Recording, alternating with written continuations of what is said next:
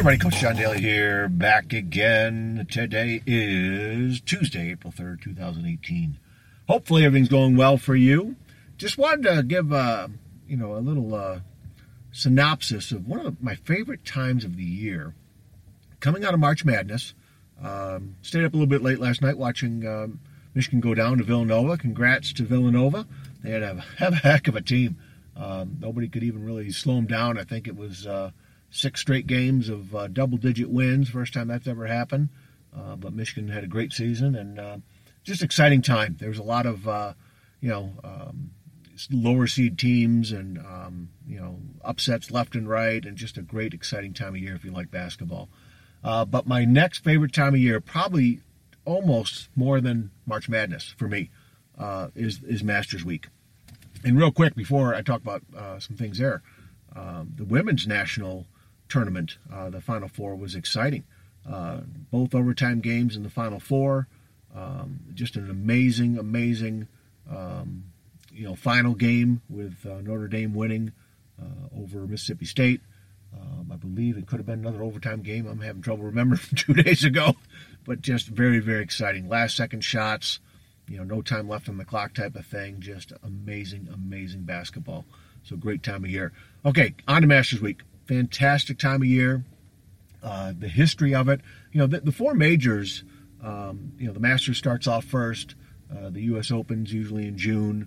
Um, the Open or the British Open, the old-time British Open, but it's called the Open, uh, is usually in July. Overseas, uh, in England, France, Scotland. I'm sorry, England, um, uh, Ireland, uh, Scotland, not France. Um, and then the PGA Championship is usually in August. But the Masters is played at the same course each and every year. Okay, down in Augusta, Georgia, and it is one of those things where they play the same course. All the other three majors are at different courses. Okay, um, the history of this starting in 1934, uh, just an amazing, amazing historical uh, connection here. Um, and part of it is just the beauty of the grounds. Um, there's a couple people I know that are, are uh, that have been there. Um, good friend, my wife's college roommate, Heather. Uh, she is down there now for business, I believe, and she's a non golfer, but from what I hear, she's so fired up about this. Um, her and her company, uh, I believe, work with uh, Jason Day as one of their clients, and so she is down there working, and the air quotes are all around that, and she's very excited. So I'm, I'm um, excited to hear from her as far as the uh, outcome of, of, what it was like and what it looked like and the feelings because that's what I keep hearing over and over again is the feeling and the energy um, and the history is just tremendous. And and you get to know different golfers throughout the week on TV at least from the standpoint of their stories, um, the amateurs that are there. Uh, one of the amateurs who was the mid uh, Mid American uh, champion uh, for the USGA, uh, amateur champion, got an invite. firefighter uh, from Massachusetts, and just to hear his story of how um, he's dreamed of this. He's worked hard. He, you know, was a pro golfer way back when. Uh, played with some of the bigger stars years ago. Uh, didn't didn't make it. Kind of made a decision. You know, got to do something else. Money's not there anymore, and he went a different route. But now he kept up playing, and he loves the game.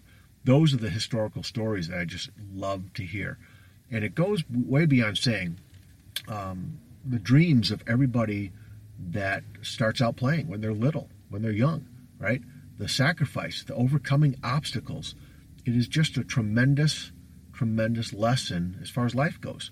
And that's one of the main things sports does. So, um, obviously, all sports do, does that. And for me, in particular, golf is, is something close to my heart. Uh, my dad taught me, oh, way back when, you know, probably 10, 11, 12 years old, somewhere in there. And uh, I just remember enjoying it and golfing with him um, to the point where we still get to do it today every once in a while. And it's one of my favorite things to do in life is, is to play golf with my dad. And it's the same kind of story with families and, and people that have started this game. And the other nice thing, one of the many nice things about golf, anybody can play it.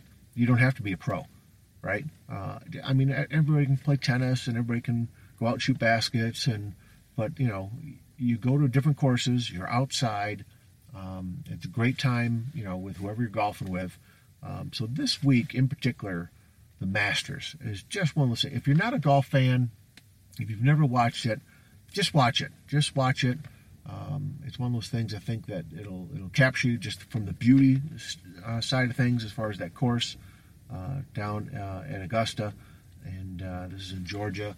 Um, it's one of those things I think really, really kind of stands out for people um, that even though they're not golf fans, they don't really care for golf, they'll watch a little bit of this and, and, and sit and enjoy it. Um, and my buddy Tom Gustafson over in Sweden, big shout out to Tom. Uh, he and I got connected online because of golf, because of the Ryder Cup, you know, where the U.S. plays uh, Europe. Um, and he has played golf at a very, very high level compared to me of just hacking around little nine hole leagues here and there over the years. And, um, you know, uh, and to hear his passion for it, this is a fun, fun time of year for him. So him and I always, you know, trade back a couple uh, uh, messages back and forth uh, during these golf tournaments. And I know he is watching uh, over there as well. So it's very interesting how this game brings people together. And Tom and I, it's, it's funny, you know, as far as our friendship grew online. We haven't met face to face. Someday I hope to uh, take care of that and, and meet him face to face. But I do know there's passion all over the place for this week. The history, like I said, the stories behind it, overcoming obstacles, um, coming back. You know, look at Tiger Woods from all the stuff he's had uh, that he's gone through. Some of it self-inflicted, you know, choices being made, but also some of it, um, you know, injury-wise and uh, other things that have been thrown at him, just like everybody else, right? We we all have issues, problems. We're just not out in front of millions of people, and it's not out in the tabloids. It's not out there on social media, right? But all of us have problems. All of us have issues. Again, some self-inflicted that we choose and, and bring upon ourselves, and others that happen, and and then how do we deal with it? So um, it's one of those many things I think that golf echoes life. So does sports, and that's what I'm just looking forward to. I mean, there's passion. I got to be honest with you guys. I, I, when I watch these things and some of the storylines that come out, I'm in tears. And there, there's times on on the final Sunday uh, when someone's winning and I see their family and other things going on. I, I am in tears, and I just find it very unique, uh, exciting, interesting. Um, you know, life it mirrors life to me. It really does.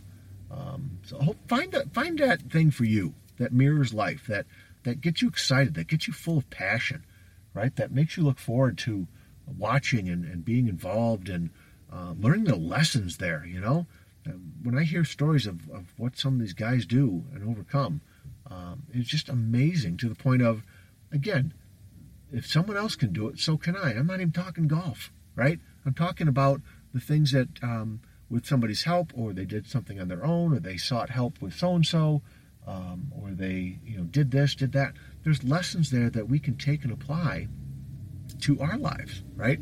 And that's why I think one of the best things you can do is is kind of watch high achievers. You know, watch people that um, whether it's their sport, their craft, their their passion, their career, and they're high achievers, right? They are very good at their game, so to speak, right?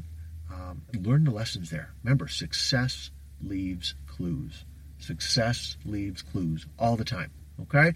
Hey, I'm on the road today. I am out in front of a Starbucks uh, somewhere in Rochester, Michigan. I am just had an orthodontist appointment and I'm heading out to see my parents. And I'm going to run into Starbucks, grab a coffee, uh, finish tweaking this, and hopefully put it out.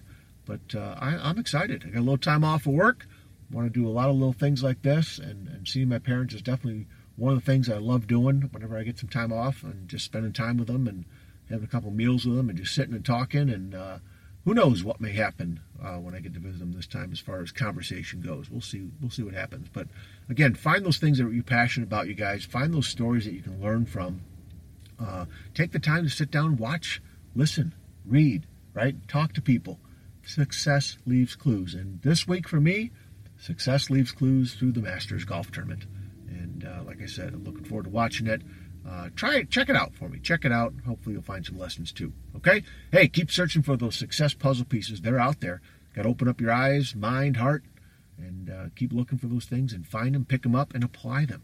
Take some time and apply them into your life, right? Take what you need and, and fit those puzzle pieces in and just keep trying to do more and keep trying to get better, right?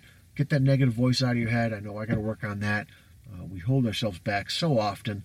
Okay, see what you can do to uh, limit that negativity inside your own head and find those people that can invest in you and bring value to you, and then you turn right around and you do that to others. Okay? All right, guys, I'm going to go and grab this coffee, get on the road. I see some raindrops happening. That's not good. It's supposed to be snowing possibly later, too. And here we are, like I said, on April 3rd, 2018.